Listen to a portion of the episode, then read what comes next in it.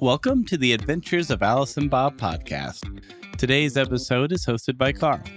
He is joined by Brian Honan, the founder and CEO of IRISS and BH Consulting, to talk about how he created Ireland's first CERT why you shouldn't give in to ransomware attackers, and how tech will never solve all of our cybersecurity problems. Follow the human side of cybersecurity with the Adventures of Alice and Bob podcast. My name's Brian Honan, and I'm CEO of BH Consulting, uh, an independent cybersecurity firm based here in Dublin, Ireland, and we've been operating since 2004. Uh, I also set up Ireland's first computer emergency response team, IRISSCERT, which was uh, established in 2008, and we're still going. And we have our annual conference coming up on November the 10th. So if people want to come to Dublin for one of the top cybersecurity conferences in in Ireland, if not Europe, you're you're very welcome to come along. I've also lectured in cybersecurity in University College Dublin and the uh, Maastricht University and I spent four years as a special advisor to Europol on uh, uh, internet security. How I got into technology, I suppose I was always a, a tinkerer when I was growing up. I remember being in primary school in Ireland um, when I was in my fifth or sixth class, so maybe 11 years of age or so. One of the projects the teacher gave us was to build your own radio receiver. Um, so that was built out of copper wire and clothes hangers and stuff, and that really got me into, interested in that. So uh, anytime well, my parents used to hate it because anytime they bought anything new electronically, I'd take it apart just to see how it would work and, and try to, try to put it back together again. I never got my hands on the television though, which is probably a good thing, you know. So yeah, then I left school, uh, got a job working in an insurance company, not in their IT department, but more in their uh, insurance renewals division. So, you know, being a paper pusher as, as such, but they had an internal post for somebody to join their their IT department to look after these new things called personal computers. So that was back in 1987, I think. So oh, my wow. first computer was an IBM PC1, which had two five and a quarter inch floppy drives and a green screen, and that was the cutting edge technology back then. Look at that. So that's where it all started. That's incredible. And then, uh, yeah, since then you, you've kind of evolved and grown with the PC. How did um, how did you get involved in security then? Yeah, that's an interesting question because I was lucky where I, wor- I worked. Uh, the company was Irish Life, as I said, it was the biggest life assurance provider in Ireland at the time. Uh, so it used uh, IT a lot, but was predominantly mainframe and, and had been using the mainframe from the 60s uh, onwards. So they had a very good IT department with lots of excellent disciplines on securing and managing and keeping a mainframe up and running. So as the PCs grew more popular and cheaper, and the company could see the advantages of moving certain data and functions from the mainframe onto PCs and network and mini computers. We actually brought the disciplines from the mainframe down onto the PC world. So I have to admit, being you know not being a mainframe person, there were times I was frustrated by all this process and paperwork, and uh, you know we're just getting the way of getting things done. Whereas in hindsight, those fundamentals have um, uh, stuck with me, and you know lots of stuff I learned back in the late '80s, early '90s. We're still seeing companies not doing them today, and uh, it's it's it's carried on from there. But getting into security, what really kicked it off was one of the computers got hit by a computer virus. Oh, wow. Uh, and nobody knew what a computer virus was. And there was no internet really then. There was no Google to, to, to look at. And uh, I, I had a copy of a computer magazine, and in the back of it was an advert for a piece of software called Dr. Solomon's Antivirus Toolkit. And I remember ringing up our IT supplier and asking for this software and he tried to convince me it was a, a, spoof ad. There's no such thing as this. You know, how can something like this be real? But ironically enough, uh, he he managed to get me a copy of the software and set up his own business selling security solutions on the back of it as well. So I suppose from small acorns, all this stuff has grown, you know. So, yeah, uh, we used that used that to deal with that virus outbreak. We'd one or two more, and then people start to go, "Hey, you know, we've had a virus outbreak. Brian, can you help us with it?" And I, f- I found that with the security community, uh, it, there was no, you know, while you work for your company and you've done your best to, to, to, to deliver for your company, there was always a sense of community that if somebody else was in trouble, you're able to reach out and advise people and provide you aren't breaking any competitive or business issues. You're, you're, you're helping somebody saying, yeah, look, this is how you fix this problem. That's, that's where it's been. It's, it's been in an area that has fascinated me ever since. And even today, I continue to learn new things, which is great. That sounds awesome. Especially, I think, I feel like you're, you're incredibly lucky to have had a lot of time in those earlier days with working through the basics and having that kind of background of this is where technology started from in, in a personal computing sense. Do, yeah. you, do you ever feel no, that's kind of lost on newer cybersecurity professionals? It actually is funny you say that, Karl, because I have a phrase that people roll their eyes when I say it. Now, look, we're all familiar with script kiddies. Yes. We know what that phrase yeah. is the it's the inexperienced hacker, and I'm using quotation marks with around the word hacker there, who downloads a tool and points it at a website or a system and runs it and hopes to be able to to to, to hack into it. So that's a script kiddie. They're using somebody else's tool that they've no understanding of how it works or what it does. I also would like to say we have, uh, unfortunately, on the maybe on the network admin side, we have what I call click kiddies people who will click on this set up next, next, next, next, finish. Yeah, I've set up a web server, or I've set up a DNS server, or I've set up this server, or whatever. Do they know how it works? Do they know the fundamentals underneath it? How how fragile the whole internet actually is? Probably not, you know. Uh, which, uh, yeah. So coming back to your question, yes, click kiddies I think can be just as dangerous as script kiddies.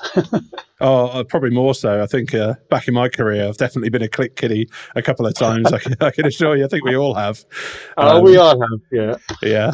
I, I, remember my first time trying to uh, get my head around PKI infrastructure to do certificate authentication, and that in my lab was a, a, bit of a next, next, next. Well, there's some certificates, but what does this mean? And then, yeah, yeah reverse oh, engineering back don't, from don't that. Don't change that. yeah. Why, why, would I need to recover a certificate? I just get a new one. No, yeah, never work. Um, yeah, quite funny there. Oh man! And then it sounded like as well with all that mainframe experience, you're almost uh, a hipster cloud. You know, using the cloud before it was cool. Can you tell us a bit more about that? Yeah, well, like we had to, so we decentralized data center, a mainframe. You know, there was two elements to it. Number one was there were systems being downsized and uh, right size is the phrase they used back in the day, onto working on mini and microcomputers and uh, uh, client server architecture and stuff. So, you know, there was that element. But you also had then people's computers, or, sorry, the, the, the, computers they're using on their desks were changing from being dumb terminals, which were uh, old IBM terminals that were connected right back into the mainframe, uh, to being PCs. Uh, so you had both to, you know, where previously with a mainframe, you just had to worry about the mainframe. You, you know, if your terminal got hacked or whatever. Well, you know, it couldn't because it was just a dumb, you know, keyboard and screen. There was nothing else really there. But now you had PCs which had hard disks, floppy disks, um, eventually bigger disks, bigger, you know, USB drives, etc., CD drives, which people could and wanted to copy data onto, not out of any maliciousness, but just to get work done. So, yeah, it's it's it's it's funny how when you're in the in, in industry long enough, you see how things happen in cycles. You know, like we, we I lived through the first, you know, maybe the first few cycles of uh, uh, decentralized PCs with uh, Citrix and all that sort of stuff, and now we're coming back to it with virtual workstations again. So it's uh, interesting to see how things go. And then um, I think following all that, it was when you started your own company, right? BH Consulting. Yeah. What What made you kind of go down that route to be an entrepreneur? I always had the bug to run my own business, and you know, when I, when I did work for Irish Life, I actually had a, a, my side business as well. We were working and, and advising a company on developing a security product for Windows PCs back then, Windows 3.0, Windows 3.1. And the two we we're developing provided disk encryption, uh, user access management control, you know, because PCs back then there were, you know, every, anybody who'd access the computer could use it. So we're trying to bring those things in, but uh, unfortunately, it never it never succeeded, took off. But we ran, I ran that as a side project, um, and that gave me the bug. Uh, when I left uh, Irish Life, I joined a Swiss consulting firm uh, for four years. That gave me the consulting bug. I then joined a, a company in 2000, 2002, which was providing an online foreign exchange trading platform, which will be called the cloud now, but back then was a, a, a an ASP application service provider. You know, was, uh, and unfortunately, it was victim of the uh, dot bomb, and uh, I then took a job up for two years running a managed ser- security service provider uh, from 2000 2004. And in 2004, I kind of went, hang on, I'm doing a lot of work, doing a lot of hours. I saw, I saw there was a, a lack of independent advice for companies that had security problems. Uh, you know, back in 2003, 2004, if you had a security problem, you rang up your IT suppri- uh, provider and they might send an engineer in and, and the engineer would say, oh yeah, you need to, you, you need a new firewall. And five minutes later, you get a phone call from the sales guy going, oh, we happen to have firewalls in stock. We can do you a special offer. so, you know, and I knew then, you know, coming based on my experience, technology is an important element in cybersecurity, but so is process, so is policy, so is uh, responsibility and roles and, and etc. So helping companies manage security, you have to put that framework in. And I felt the only way you could do it was being uh, an independent uh, advisor, uh, consulting firm. And I figured, well, if I'm going to do that, so I may as well do it for myself. And instead of working hard for somebody else, make them money, see if I can do it for myself. So I still haven't found the secret of making lots of money, but uh, enjoying the work so far. And is it uh, has it been uh, quite straightforward for you? Have you, you had a lot of successful moments? Oh, look, running your own business, uh, and particularly in cybersecurity, has its it's a very much a roller coaster, right? So first of all, being a, a business owner, you're, you're, starting out by yourself, and you're looking to build things up, and you, you have to manage the business, manage risk, and and uh, like my father also told me that Brian, when you when you hire somebody, you have to remember they don't work for you.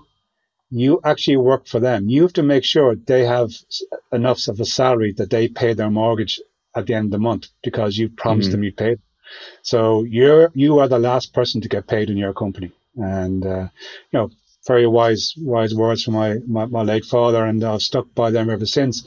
So you, you do have you know trials and tribulations. You know, obviously Ireland had the big economic uh, impact from uh, the downturn in 2008. There was lots of issues there. Uh, in cybersecurity, you, you have you know big waves of interest in cyber in cybersecurity is really important, and then it, then then it interest drives off. So you have to try and manage that. And, you know, we've built the business now, so we're now uh, between full time and part time and associates. We're just uh, short of 30 people now with clients worldwide in many different sectors. So, uh, yeah, it's it's an interesting ride. And as the company grows and the business grows, your role changes. You know, uh, you, you can't be the CEO anymore. You can't be the person who goes in on an instant and starts analyzing the logs because your energy is better spent in, in, in making sure you've got enough work to keep other people busy. So, uh, yeah, it's, but I still enjoy it. I still enjoy it, Karl. Yeah, no, I mean, that's just an incredible amount of success and perseverance as well. Like, wow, you know, 30 people, it just, it's incredible and, and well done and, and, kudos to you you know that's that's an achievement I'm, I'm very very lucky I've I've a fantastic team of people around me who uh, uh, who are just amazing. Like nearly every day, I go, "Wow, that's that's brilliant." You know, somebody's knocked it out, out of the park for us, and it's uh, uh, I'm a lucky man, and hopefully, you know, so hopefully we'll stay lucky. yeah, fingers crossed. And yeah. well, you mentioned there uh, amazing teams, so it, it, would be a bit remiss if I didn't ask you about setting up a cert in Ireland. Uh, is it yeah. IRISS, I believe? Yeah, IRISSCERT is it, it, it, it's called. Well, the full name is the Irish Reporting and Information Security Service. That's the official name, but IRISSCERT is its more colloquial or, or shorter name. So, I suppose when I set my own business up, Karl, as well, I could see, look, there's a gap in the in the in the industry here in Ireland. Like we back then, we didn't have a computer emergency response team, and if I looked at other Western nations like the US, UK, France, Germany, uh, other countries, they all had computer emergency response teams which were providing services to their their citizens and their their their their businesses. Uh, here in Ireland, we didn't have that, and I thought it was kind of ironic, given that, especially back in the early early 2000s, that Ireland was promoting itself as a the te- technology hub of Europe and the Silicon Valley of Europe, that we were not ensuring the infrastructure that companies would rely on would be secure. And, and you know, like most countries, the majority of uh, industry are SMEs. They're small businesses who, you know, who can't afford maybe to have dedicated IT or resources, and especially many, even fewer, can have dedicated security resources. So I approached the, you know, said, okay, maybe it's time to, to do something about this. Maybe I should help the government set something up. So I did approach the Irish government through, you know, the great thing about being Irish, you're only one or two people away from somebody you need to get in touch with. so uh, I approached some key people in the Irish government and said, look, we, I think we need a computer emergency response team. And the response was kind of lukewarm. It was kind of, well, we've had no major requirements or nobody thinks we really need one. And sure, if anything goes wrong, I'm sure we could be able to to, to solve things. And uh, uh, so I took upon myself to go and lobby to see what was was it really you know was I trying to build a you know a field of dreams? If people remember that movie uh, you know if I build it will they come? Or was I just uh, you know being a Don Quixote and, tip, and t- fighting windmills here? So I went out and I engaged with various business bodies and asked them what their thoughts were and opinions were and uh, various security bodies here in Ireland. And uh, the feedback was was all in the yes, it's a great idea. We we need something like this, and we would use it. So, uh, provided the information to the Irish government. Nothing really happened, and then we had this, the DDoS attack against Estonia. Uh, suddenly, oh yes, maybe a cert isn't such a bad idea after all, and. Uh, uh, more conversations, but again, I suppose it's it's like even in if people listen to this podcast, move it to their own uh, business, you know, a major issue will happen. So security becomes really important. And then if nothing is done, it just kind of drifts away. And that, mm. that kind of happened as well. So I said, okay, look, this is lasting.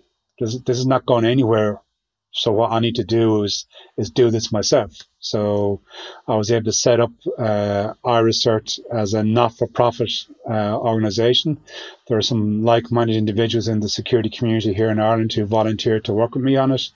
Uh, we got some funding. Uh, the SANS Institute was were a big supporter of us uh, early in the day and gave us enough funding to to get us off the ground and uh, we started ourselves in 2008 and have been operating ever since. I, uh, I, I remember, or reading in Santa cover the show notes here, that um, you had a really interesting story about sending insiders to a, a pharmaceutical company as well. Um, do, do, you yeah. want to just share that story with our listeners? yeah, so uh, one of the things we do as a cybersecurity consulting firm is, as we do, we uh, evaluate the security controls our clients have in place.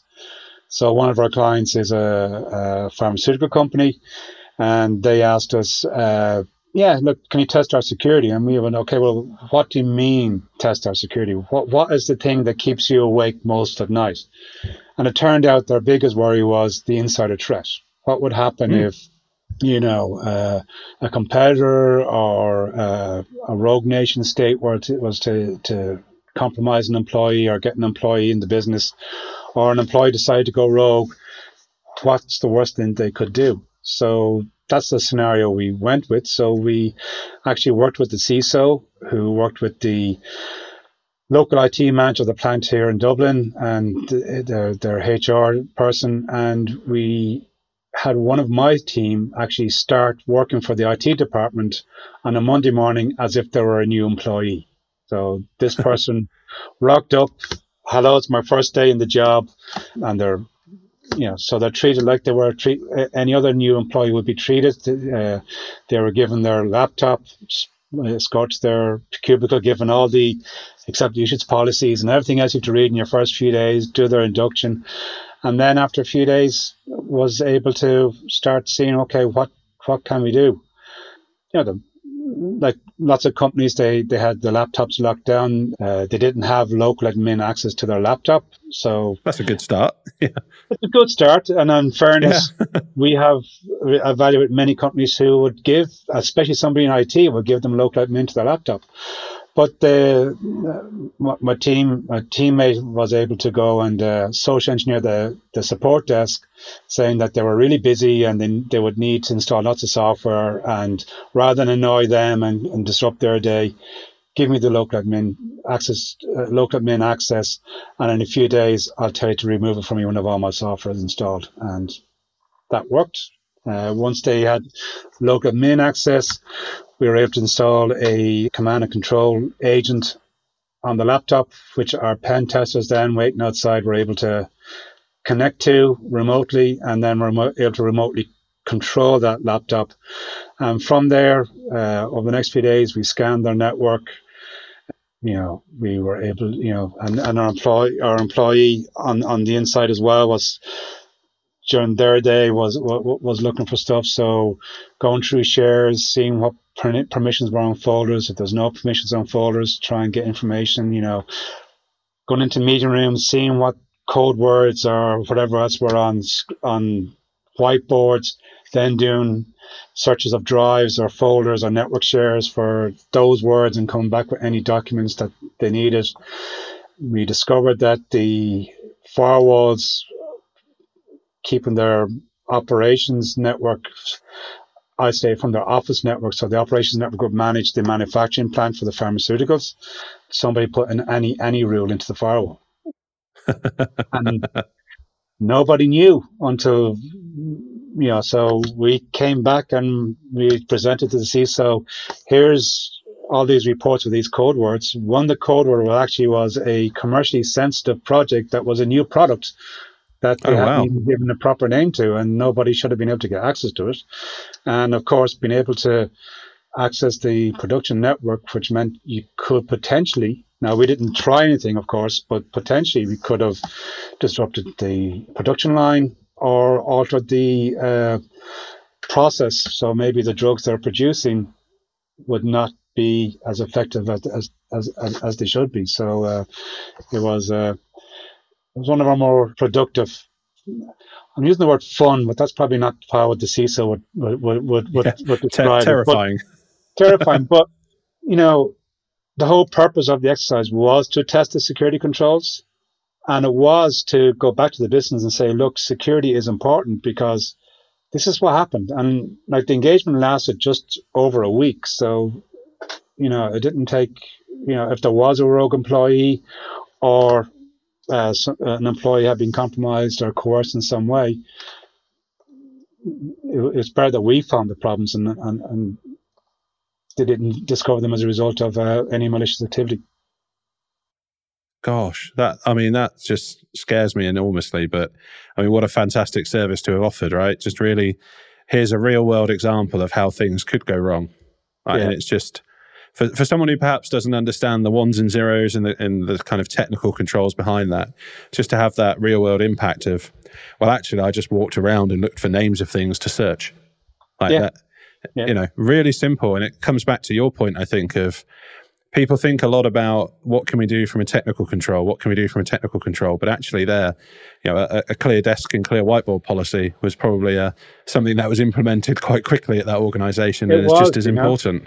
Yeah. My, my other favorite story is uh, one of our other clients engaged us to see, again, could we inf- infiltrate their office? So um, we sent a whole lot of emails to people in the C suite. Uh, we got an out of office message from uh, the CEO actually saying they're on vacation and would not be returning to until a certain date. So uh, I arrived, I, rock, I, I looked at their annual report, discovered who their auditors were which is one, one of the big four firms. I then went on to one of the online uh, business card printing websites, printed a business card with the logo of one that big four company with my name, and you know as managing partner of such, such a division, and uh, arrived at their office in my best suit uh, with a airline bag and my laptop bag, arrive up the reception at two o'clock, which is the busy one of the busiest times to go to receptionist because people come back from lunch, meetings are starting. Mm. Went to say said to her, "I'm here for my meeting with the CEO." Uh, she rings up and then turns and says, "Oh, I'm sorry, but he's on a he's on holidays, he's on vacation. And uh, so I throw a big stink. I go, oh my God, I've just flown in. I've just arrived. This meeting's been going on for six months. I'm, I'm part of your auditors, etc., etc. Please, can you sort this out? So she starts getting busy ringing other people. I then ask, can I go and use the bathroom, which is behind the security doors, the security turnstiles. I go in, open my bag, take out a change of clothes, and I dress like one of the employees and then wait in the lift lobby, join, get in the lift. The lifts, the lifts were swipe card control, but because there were crowds mm. of people coming back at lunchtime, get in the lift for them, got out of the floor, sat down at an empty desk and plugged my laptop in. And uh, just as I'd done that, lots of people started to gather around me, and I was going, "Oh, oh dear, I've just been, I've been caught." But it was actually it was a team meeting. Uh, in the sales and marketing team, and they're discussing their sales and marketing plans for the next six months. So I took a picture of the meeting with my laptop and emailed it to CISO, who was happened to be two floors above me. oh, brilliant! I love that. Oh, the, the, audacity of getting changed as well, like incredible, absolutely incredible.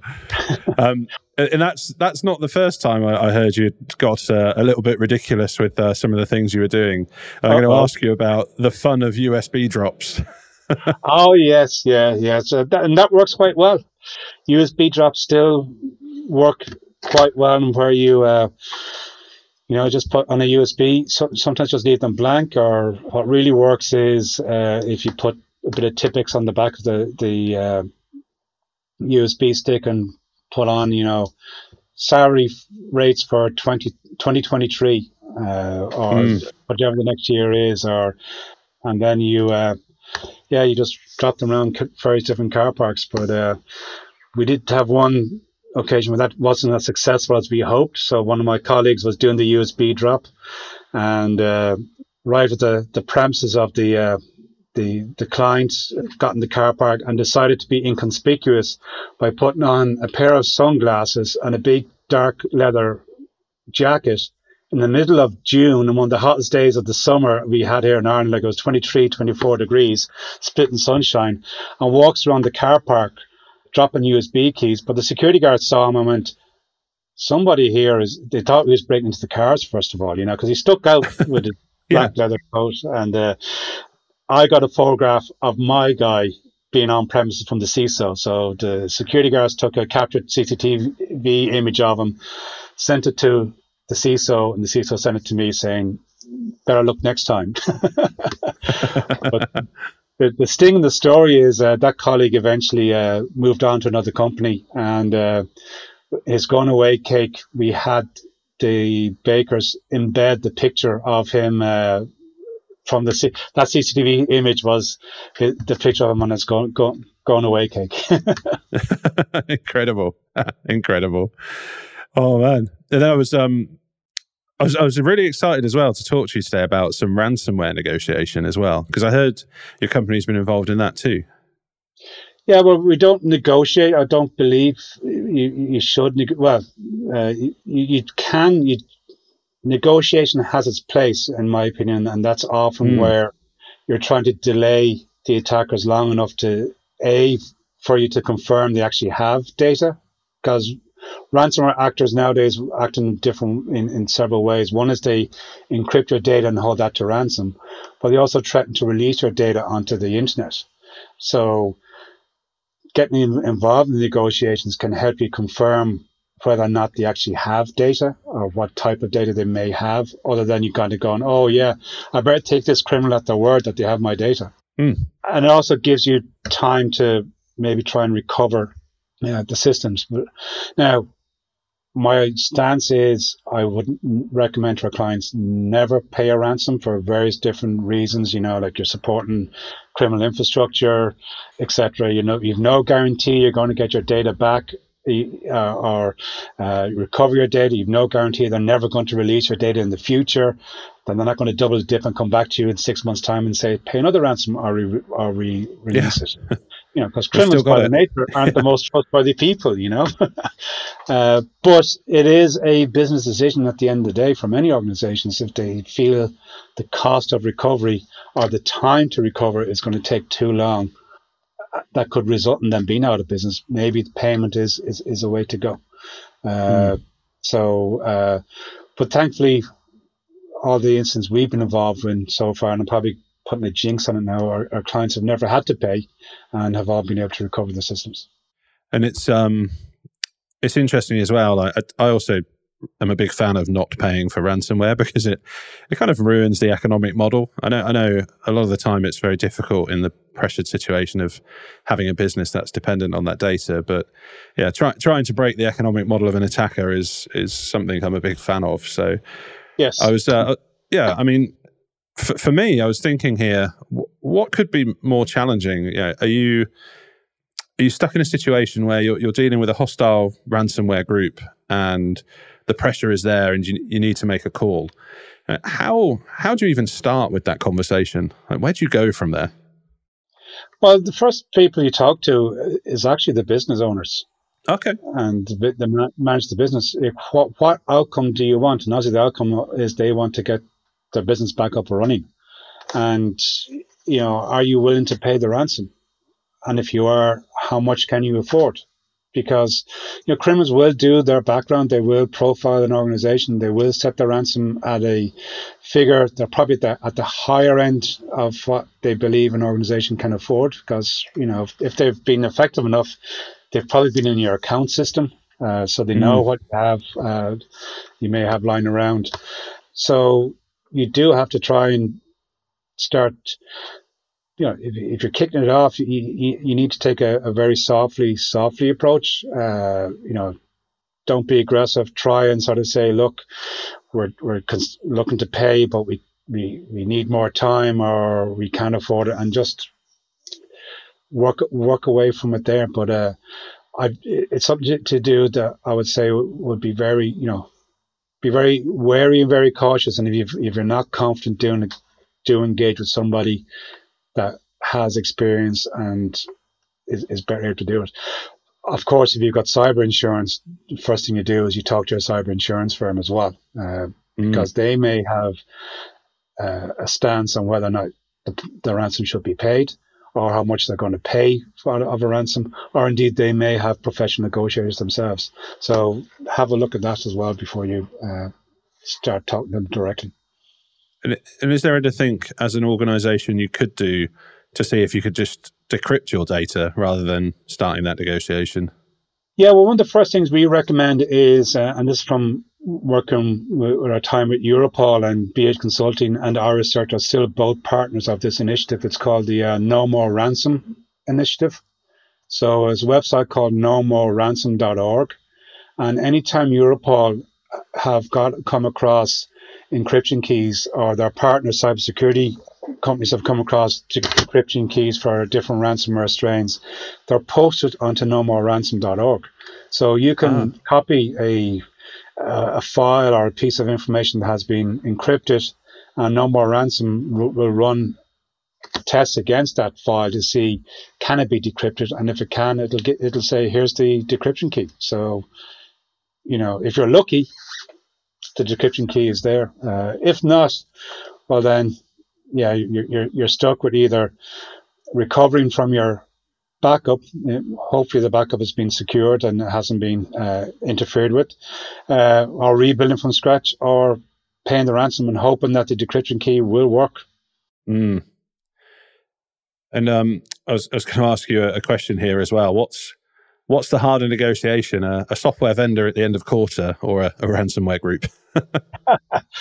uh, software vendor end of quarter will always want to meet their figures, so they're an easier, the, you know, uh, the salesperson may be more forgiving uh, end of quarter. Now, don't go and say that to your own colleagues there, Karl. I'll keep that between us. Don't worry. Keep it between us. If you want to negotiate with a, with a, with a security vendor, do it at end of quarter when they're when they're trying to reach their figures. Uh, ransomware gangs, they've got so many things going on, you know, and they probably you know they don't they don't have the same maybe shareholder stockholder stock market pressures to make sure they meet certain figures. Uh, I'd rather negotiate with a sales vendor than a, a, a ransomware uh, gang. and I mean, I guess the same same applies with a ransomware gang as a as a sales vendor. Is it's really hard to tell kind of who are the professionals and who are the cowboys. I think is uh, something you're famed for saying. Um, yeah. Are there, are there any kind of giveaways where you know this might be a, a script kiddie just trying something out, or you know, are there, are there any kind of telltale signs you might see and think actually we're we're dealing with someone who isn't a professional outfit um, in this kind of ransomware community? Uh, that's a very good question, and to be quite honest, Karl, I'm not sure how best to answer that. You know, our approach, you know, so when we're working with a client as I said, our approach has has fundamentally been focusing on recovery. So getting systems back up again, remediating the problem. And, you know, we, we occasionally, so like not every ransomware incident do we jump into negotiations. It's, it's only occasionally where we're going, okay, maybe we may have to pay, this ransom may have to be paid. Uh, mm. So we're looking for kind of proof of life. Uh, or secondly, we're kind of going, okay, maybe we need to just delay a bit further. But you know, companies think about, oh my God, our data is going to be released on the internet. We could be in trouble with the uh, Information Commissioner's Office or the Data Protection Commissioner or what. But in reality, if you suffer a ransomware breach and personal data has been uh, compromised, you're legally obliged to report it to your supervisory authority anyway. So, regardless mm. of whether or not the ransomware gang is going to release your data, you still have to report it. So, the breach has happened. And I think the thing I always say to companies is your best bet is to be transparent.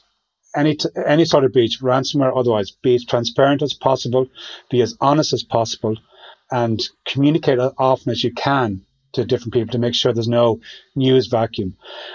Because I think today it's a it's a, an accepted truism that you're not going to be judged if you suffer a, uh, from a, a breach, you know, because it, it can happen to the best. Happens to no everyone, right? yeah, there's no such thing as 100% security. Nobody can guarantee to be 100% secure. What you may be judged on, though, is how you react to that instant and how you, you know. So, you know, we, we have, and I'm probably going to struggle getting examples on top, uh, at the top of my head, but we've seen issues in the past where companies have had terrible uh, responses to instance, you know, deny they've had a breach and then try and minimize the breach and then suddenly discover, oh yeah, actually this breach is much more involved than it was, and it was by sophisticated nation state attackers. And then subsequently down the road, we find out it was a 17 year old in, in in, in, you know who in college who, who, who broke in. So to me, that's the most important thing. Is is too often the focus is given on the attackers, on the criminals, in, in a breach, be that a ransomware attack or whatever breach. You know, we kind of have this imagery, I think, in cybersecurity that corporations are bad, and mm. if they if if they have a breach, well, they should have done better. But look how cool the attacker was, and look how cool the hackers were. You know, whether they're you know whether they're criminal gangs or not. So we need to get out of that mentality because organizations are victims, just the same as you and I would be a victim if we got mugged on the way home from from the pub some night. We're we're we're all still victims, and we need to make sure that a victim of a crime is supported as best as possible, and that the impact of that crime on the victim is minimized as best as possible as well. So I think that's where our focus needs to be uh, as an industry and as industry media need to refocus on that and sort of realize, yeah, this is where the pain is and the hurt is, and this is where the the the victims are. These people over here who are breaking into systems aren't necessarily the Robin Hoods or the heroes that we think they are, and you know we should balance that uh, a lot. You know. Yeah, this it, like nobody ever sets out in an organization to go. I'm going to make sure we get breached. Exactly. Like, yeah, you know, they're, they're, humans, right? This uh, this happens. They're human, and lots of breaches are down because people are just doing their job. Somebody's busy to click on a link in an email because they thought it was genuine. They didn't have the time to, you know, right click on the link and, and, and read through all the, the, the the URL to make sure it's the proper one, or right click on the, the sender's address to make sure that it matches who the sender is meant to be, or the IT person who has got 20 different projects ongoing and hasn't had time to roll out the latest Microsoft patches because their patch management system has been offline for, for a month. But you know that's not as important to keeping the point of sale systems up and running or, or other stuff. So you know people don't deliberately go out to cause a breach. Uh, well, okay, you might have a small, mi- minuscule, the but, fractional percentage, yeah, exactly, exactly. But the the people who we should blame for breaches are the criminals who caused them. Uh, and that's a, a very, very valid point. And I think what what always interests me is that if uh, if tools could do all of this discovery for us and find attacks and exploits, we, we wouldn't really have much of an industry, and we depend so much on people to to help us and build us. And you know, having that community around us is absolutely incredible. And yeah. yeah. certainly something I look forward to spending more time immersed in as we go kind of through these episodes and podcasts. But you, you mentioned earlier you've got a, a, conference on in the next couple of weeks. Yeah, do you want to just tell us a bit about that? Sure, yeah. It's the IRISSCERT uh, uh, annual cybercrime conference. So it's on November the 10th in the Aviva football stadium here in Dublin. So great location. We have some Lovely. excellent speakers lined up so far. We have Mikko Hyppönen is going to be speaking at it from uh, F Secure. Jaya Baloo, CISO for Avast, is going to be speaking at it. Uh, Raj Samani from Rapid 7 is speaking at it. Uh, Rich Mogull from uh, FireMon, uh, he'll be talking about cloud security. Dave Lewis from Cisco, Duo Security. So some excellent speakers lined up so far, and we're, hope we've representatives from the from from other organisations that, that are in the process of being confirmed. So we can't say them just now, but yeah. uh, and it's all for the for the very high cost of fifty euro. Um, oh, so. wow. That's an incredible, incredible deal. So, uh, yeah. where, where should our listeners kind of look to find more information about that?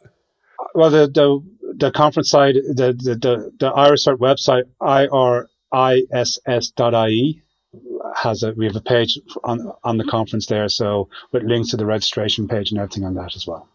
Oh, amazing! Hope uh, hope a few of us get to go, maybe even myself with a chance. It's uh, very yeah. close to my wife's birthday, so well, fingers crossed. There you go. I'll get I'll get the pass. I'm sure she'd love to go to a security conference for her birthday. you can uh, you can help me with some negotiation tactics uh, after we finish.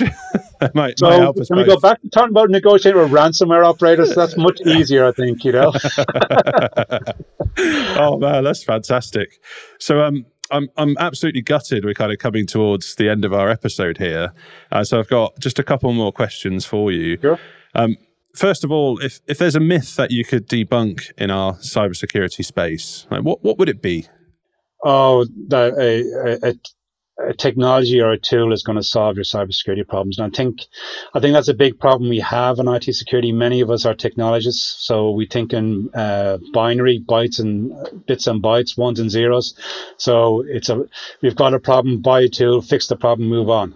Security is not that. Security is not ones and zeros. It's it's it's different shades of grey, and uh, you know, uh, not one tool or even many different tools are going to solve your problem. You have to, as, as you said, Karl, on people are a, a, probably the biggest element in it. So that, that's to me, it's the biggest myth. You know, buy this tool and it's going to solve your cybersecurity problem. No, it's not. Amazing. Thank you. And then, I mean, this one, author, CEO of an incredible consultancy firm, founder of Ireland CSERT, and a special advisor for Europol. What, What's left on your to do list? I don't I actually I don't have a to do list as such. You know, these things just happen. But look, I'm passionate about cybersecurity. I've always have been since way back when I saw that that first computer virus. It it, it just got my juices flowing for, to to coin a, a, a phrase. And uh, look, whatever I can do to to make this world that little bit of a better place for others, well then, yeah, so be it. That's amazing. And then my, my last question is there anything else you want to kind of put out there in the world that we haven't covered today? Oh, God. Uh, How long's the list? yeah, yeah. No, no, there's like a, a, key passion for me actually comes back to the question you had there. I think what we need to do as an industry is is look at ways we can better embrace non-techie people in this environment and get rid of the macho approach that many people take. You know, like I've gone to conferences and I've gone to seminars, and you know, you, you think you you've just met with SEAL Team Six with the way some of the the people go on about. You know, like they're they're they're you know they're they're the cyber equivalent of Jason Bourne or something like that. You know. End of the day, our jobs and our roles is to protect systems which protect people. Uh, and that's the way I look at it. We, by protecting systems, we're protecting people. And the more people we can get involved from different backgrounds, diversities, different backgrounds, different races, different genders, uh, everything, uh, experiences, uh, skills, the better we can protect those systems and better we can protect people at the end of the day. Fantastic. And thank you so much for uh, for giving us the time today. Oh, I mean, I've I've thoroughly enjoyed this. It's been an incredible journey and hearing a lot about your, your fun stories. I'm I'm sure there's a few more we could share over a, a couple of beers in person too. Come to Dublin and we'll have plenty of beers and plenty of story. I I'll do my best. Um, well, with, with that, I, I, just again thank you so much. Thank you for joining us and being a, a fantastic guest. Thanks for listening to the Adventures of Alice and Bob podcast. Don't forget to rate, review, and share this with colleagues that'll get value from it.